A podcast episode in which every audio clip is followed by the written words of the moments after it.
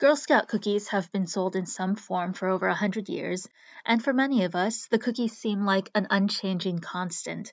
Every year we buy Thin Mints, Samoa Caramel Delights, Tagalong Peanut Butter Patties, and Trefoil Shortbread.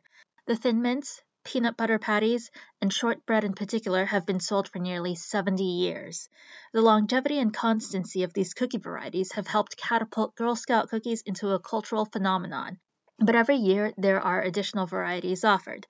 Some stick around for a little while, and some are duds. Here are some of the fallen cookies Cranberry Citrus Crisps, whole grain, citrus flavored cookies with dried cranberries. While I do enjoy a citrus cranberry flavor combo, I don't buy cookies because they're healthy. Make the cookies again with unhealthy white flour, and I'll happily buy them. Aloha Chips, cookies with white chocolate chips and macadamia nuts a great combination. I'm sad that they're not available, but thankfully other companies sell cookies with the same ingredients. No need for great morning. Golden Yangles, triangle cheddar cheese crackers sold in the 1980s.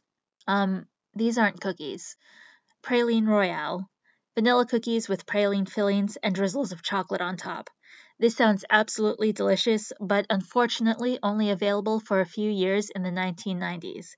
So a few misses that I don't really mind are gone, but a few gems too.